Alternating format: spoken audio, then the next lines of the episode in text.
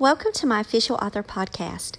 My name is Dr. Jennifer Lowry, and I want to talk about what we should do when our family doesn't believe in us. You know, it hurts when our family doesn't support us. And I'm not trying to downplay the ramifications of all of this. And I'm also not here to bash family members who don't believe in us or who, what we would say, don't believe in us, who do not actively support our goals and provide us with positive energy about our vision. I'm here to tell you today keep striving even when they don't. It is a knife twisting pain stabbing us in our heart when our expectation of what we think should occur often falls on the opposite end of the spectrum. It can cause us to have disillusionment, distrust, lower self confidence, maybe even an unwillingness to try. And I know it can make us feel unworthy and unloved or unwanted. You know, we want our family members to be the first one in line for us, the first one to show their you know support to share out to encourage and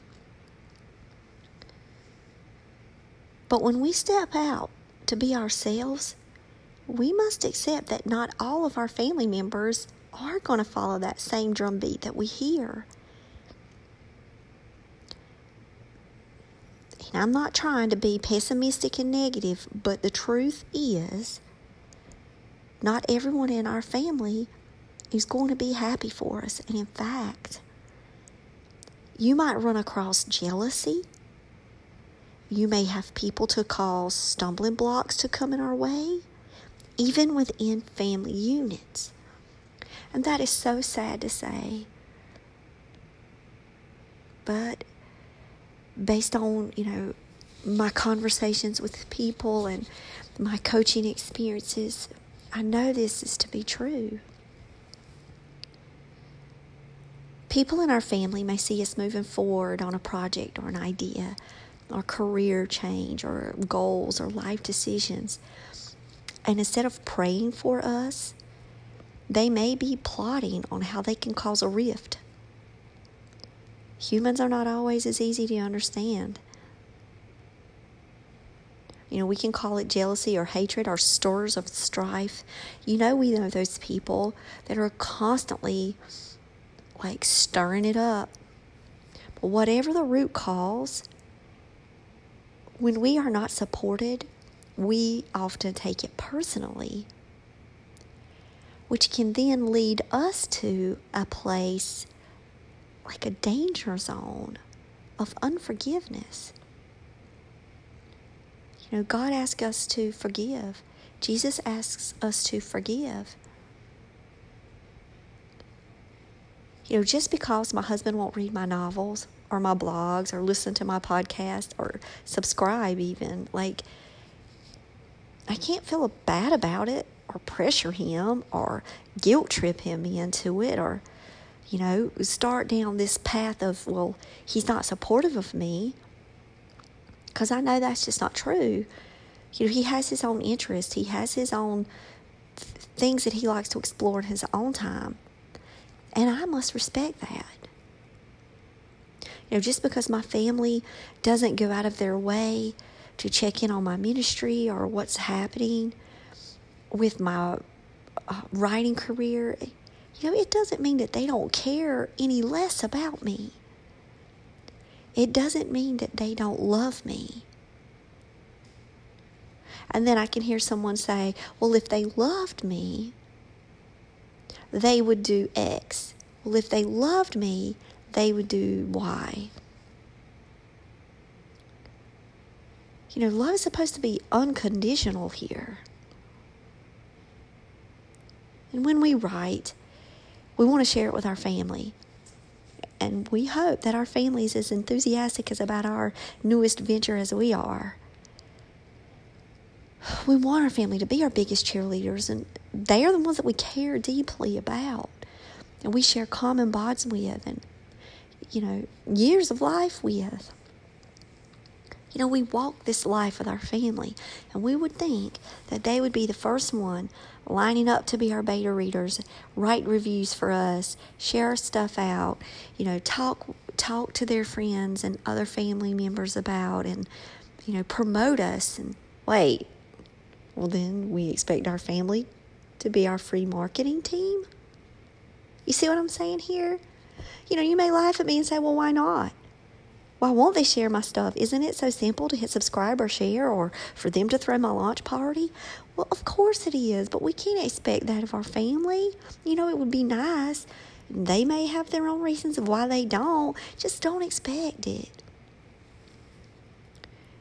Because we expect our family to read our material, so why not? They could get off their phones for 10 minutes and read a chapter, couldn't they? Well, let me just guilt trip them into participating in what I want from them. You know, I want it, whether they want it or not. But what if they don't want to hurt my feelings? Because they think that by giving me an honest critique, you know, I might fall apart. But dissertation work has caused me to have uh, a thick skin, trust me.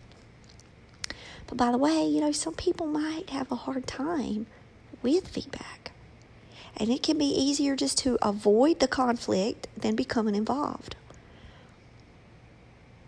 we want from others sometimes what they often cannot or will not give. And they may have their own reasons. Just don't expect it. You know, we then expect our family to always agree with us. Well, why not? They're my family, right? Aren't we supposed to share common values and belief systems? Weren't we raised together? Shouldn't we think the same? Don't we go around in the same circles? Uh, no, you know, have reasonable discourse with your family. Share your values and ideas, but don't push them to think and react just like you. And if you start to see, you know, the conversation heightening, remove yourself from that strife and that conflict. We're not robot families, and we should not strive to mold that. Let each other be each other with acceptance and love and dignity. Don't expect everyone to be the same. Well, just because my aunt is my greatest cheerleader in my family and she read my book, well, then why isn't my cousin doing it? Or why isn't, you know, my other aunt doing it? Or why can't my uncle step up once in a while? No, don't expect everyone to be the same. Be grateful if you have that cheerleader. Thank you, Lord, for my Aunt Dot. And if my mama was still alive, she'd be reading everything under the sun because that's what my mama did. And she even put them in pretty colored folders and they're still in the drawer where she left them. But just don't expect everyone to be the same, especially within your family. When you expect, you leave yourself open to hurt which then leads to resentment and which leads to a hardening of our heart. So, the best thing that we can do for ourselves as we move forward is to remove the expectancy. Many could be unrealistic to begin with. Just be present with your family. And I'm not saying don't share your news and events and projects with them. You know, that's not what I'm saying at all. Do that. But don't be hurt if they don't jump on your train and take that ride with you. Remember, it doesn't mean they don't love you. I have a pretty good feeling that my family loves me. They just don't love the same things I do. And I had to come to terms with that. I had to get okay with that. You know, we see this in the example of Jesus' own life. Our miracle maker was even rejected, and they weren't there to support him either. And he didn't stop his ministry or his voice or his calling, and neither should you. Jesus said in Luke 4:24, "Truly I tell you," he continued, "no prophet is accepted in his hometown." So do we just stop caring or distance ourselves. No, we continue to be the encourager of our family members, the cheerleader, the first in line, the person that's there for them, to be the supporter, even if we don't get it in return. That's ludicrous, you think. Well, I challenge you to think otherwise. Be the person that edifies everyone, even towards those difficult family members. even if they don't show you the support you think you deserve. You know, it's not for that, this life we live, just to get something back or get something out of it. Be the person today that's better than you were yesterday. Push through the expectancy and start with a clean slate. Forgive your family and continue to be you. I challenge you. I would like for us to pray together a verse from Isaiah 41:10. So do not fear, for I am with you. Do not be dismayed, for I am your God. I will strengthen you and help you. I will uphold you with my righteous right hand. Dear Heavenly Father, whatever family situation we are facing, Lord, I know that you can come in and miraculously heal it. Please help us to see our family with your eyes, God, and not with our natural ones. Help us to be more forgiving and patient and understanding. God, please give us those people around us that will encourage and build us up. Let it come from many places, from our family and coworkers and strangers and friends. You know, you can supply us with our every need, Lord. Help us, God. Forgive us, Lord, of our sins. And help us to be more forgiving towards others. In Jesus' name, amen and amen.